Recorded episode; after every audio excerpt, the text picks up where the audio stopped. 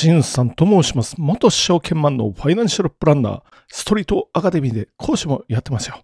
今日は5月21日日曜日暑いって感じですけどね。皆さんはどんな感じでしょうか？じゃあもう早速やっていきましょう。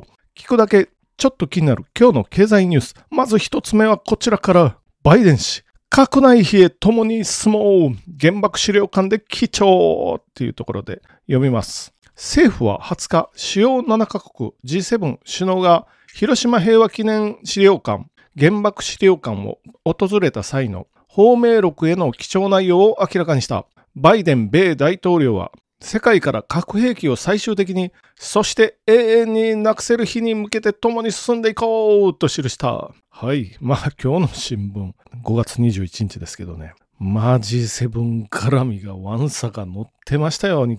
まあ、日経をメインに読んでますけどね。原爆のお話、まあアメリカに言われてもね っていうことですよね。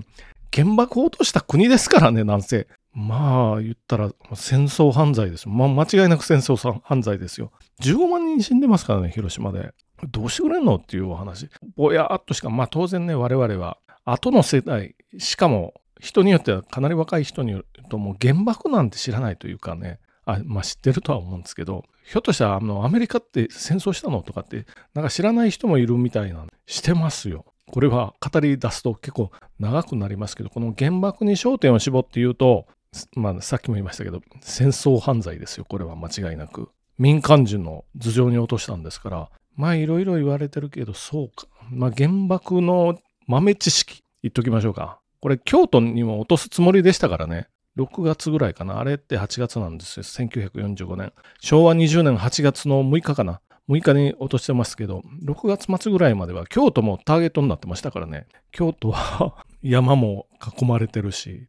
でもまあ誰、誰かアメリカ軍の誰か、上の方がね、ここをやったとしたら、日本を降伏して統治するときにえらい反発食らいますせと。こうなって、まあやめとこうってなったわけですけど、途中までは京都もターゲット何回言うのっていう感じですけど、まあ京都ターゲットですよ。あと小倉とかね、新潟とか、あとどこだ？今覚えてるのはその辺、その辺りですよ。で、広島は、まあ軍事施設もあるし、あ空襲あってないんです。至るところで空襲、まあ東京大空襲をはじめしてましたよ。これももちろん戦争犯罪ですよ。民間人に落としてるんですから、東京大空襲の何人死んだのっていうお話ですよ。まあ、それはさておき。で、まあ、原爆で言うとね、これ本当にね、かわいそうなのは、中学生が多く死んでる。中1。特にあそこって原爆ドームがあるのって、あれ川の中州みたいになって島みたいになってますよね。そこで中学校1年生の320人ぐらいかな、約。あと引率の教員とかがいて、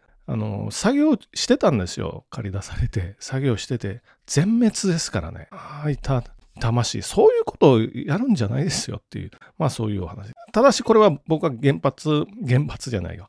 原爆に反対とかではない。これ逆に言うと日本が報復能力持ってたらやられなかったわけですよ。まあ言ったら原子、やられたらやり返すっていうのを。まあ今はアメリカの核に、核の傘に守られてみたいな、そういう感じでしたけど、まあただし日本が違うところは、これをいつまでも根に持ってませんよ。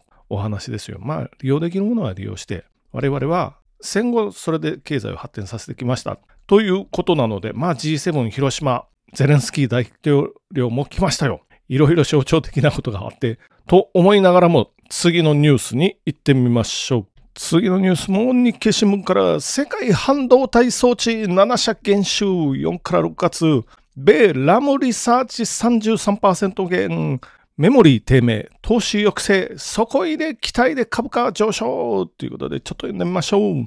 世界の半導体製造装置メーカーで、業績の悪化傾向が鮮明になっている。主要9社のうち7社で23年4から6月期、一部5から7月の売上高が前年同期と比べて減少する可能性がある。半導体市場の悪化で顧客が投資を抑えており、下振れリスクもある。一方で、需要底入れと生成 AI の注目から再成長への期待が先行し、株価は騰勢を強めているっていうところで、まあ、主要7社、アプライドマテリアルアメリカ、ラムリサーチアメリカ、半導体を作る装置ですよ。作る装置。なのでインテルとかああいうとこじゃないですよ。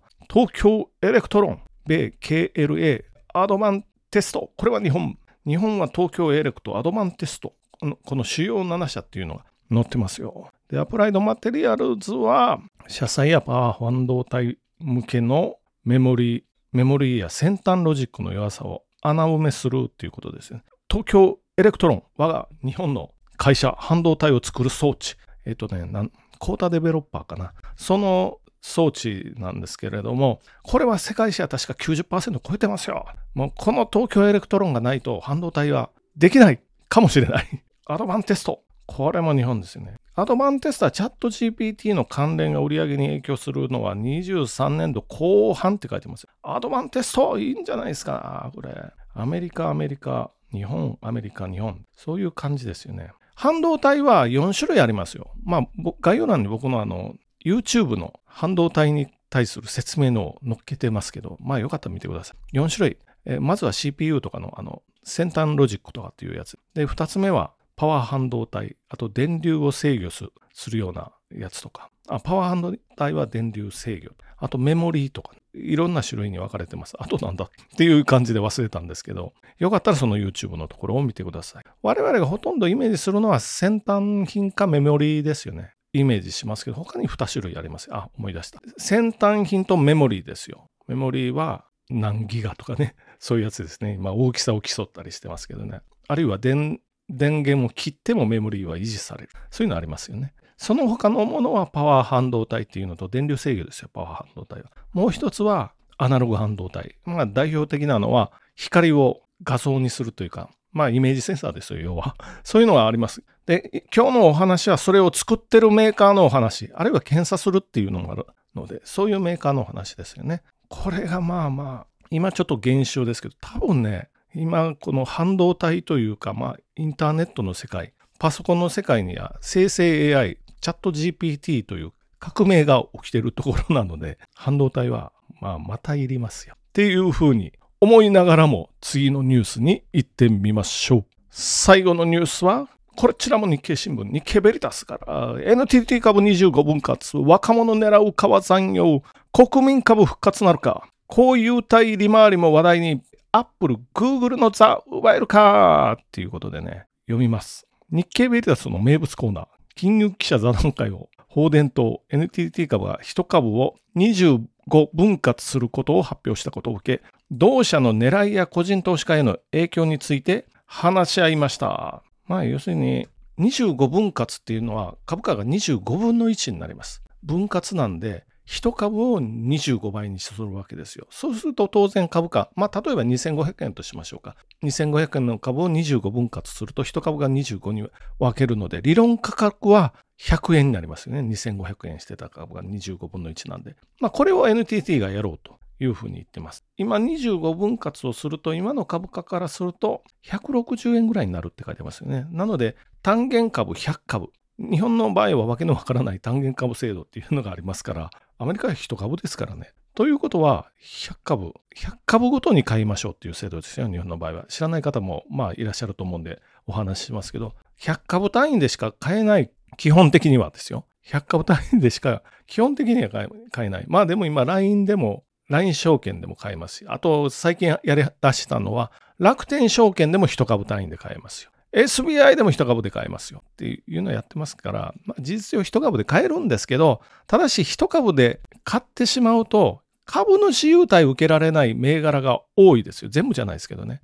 例えば、この NTT は今40万ぐらいしますよ。で、これを25分割すると1万6000円で買えますよ。ここに載ってるのは1万6000円で100株買っても株主優待 D ポイント今と同じつけますせと。これをやるみたいなんで、1500ポイントもらえるって書いてますね、今の。まあ、ただし2年以上持たないといけないですよ。2年以上持ったら1500。1万6000円でね、1500円もらえるともう10%近いんじゃないですか、利回り。あと配当もありますよ。いう形で、これひょっとしたらいいかもしれない。若者を狙う。で、ここの副題にあるこういう代理回り、米、アップル、グーグルの座を奪えるかって書いてますけど、なかなか奪えない。もう相手は巨大すぎるぞというとこですよ。アップルですよ、アップル。何でもお金取られますよ、アップルなんてね。アプリからチャリン。iPhone でチャリン。もう、もう Apple Music でチャリンって、もう何でも、何でもお金ですから、Apple は。もう、その代わりめちゃくちゃ儲かってますよ、Apple は。これを簡単に抜けるかっていうと抜けないですよ。もう世界ブランドになってますからね。抜けないけど、諦めるわけにはいかない。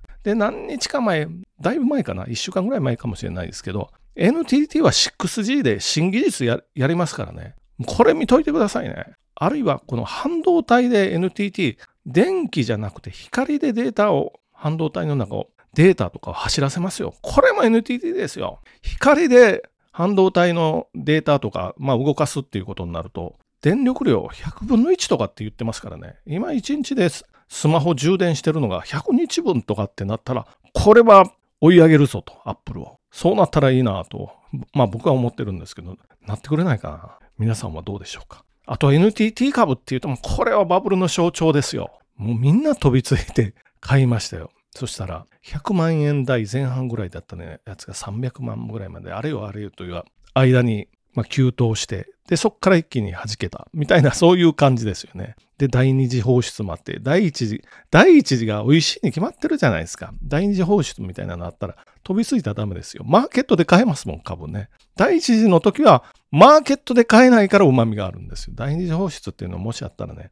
まあ、これはあまり美味しくないので、スルーでいいんじゃないかなと。あ、こういうね、政府保有株の放出的なお話があれば、まあそうしたらいいですよっていうことですよ。で、分割分割で今東京証券取引所が、まあ、数万円、5万円程度から50万円ぐらいでさっきの単元株100株単位。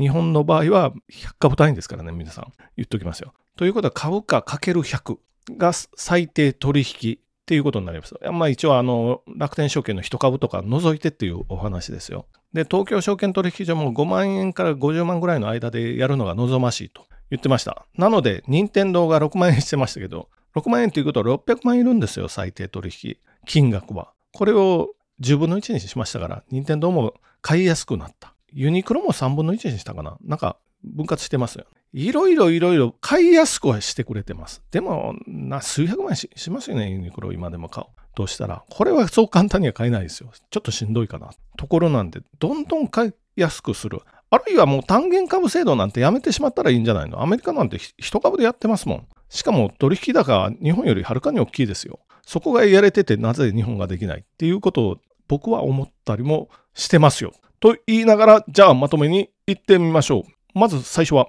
広島の原爆のお話ですね。今 G7 でその話題で持ちきり、持ちきりっていうか、まあ、ゼレンスキー大統領も来ましたよっていうお話ですね。二つ目、半導体を作る装置のメーカーの業績がちょっと落ち気味っていうことですけど、またこれ戻りそうかなですね。で、3つ目、NTT 株25分割。1万円から買えそうですよっていうお話でした。じゃあ今日もご清聴どうもありがとうございました。失礼します。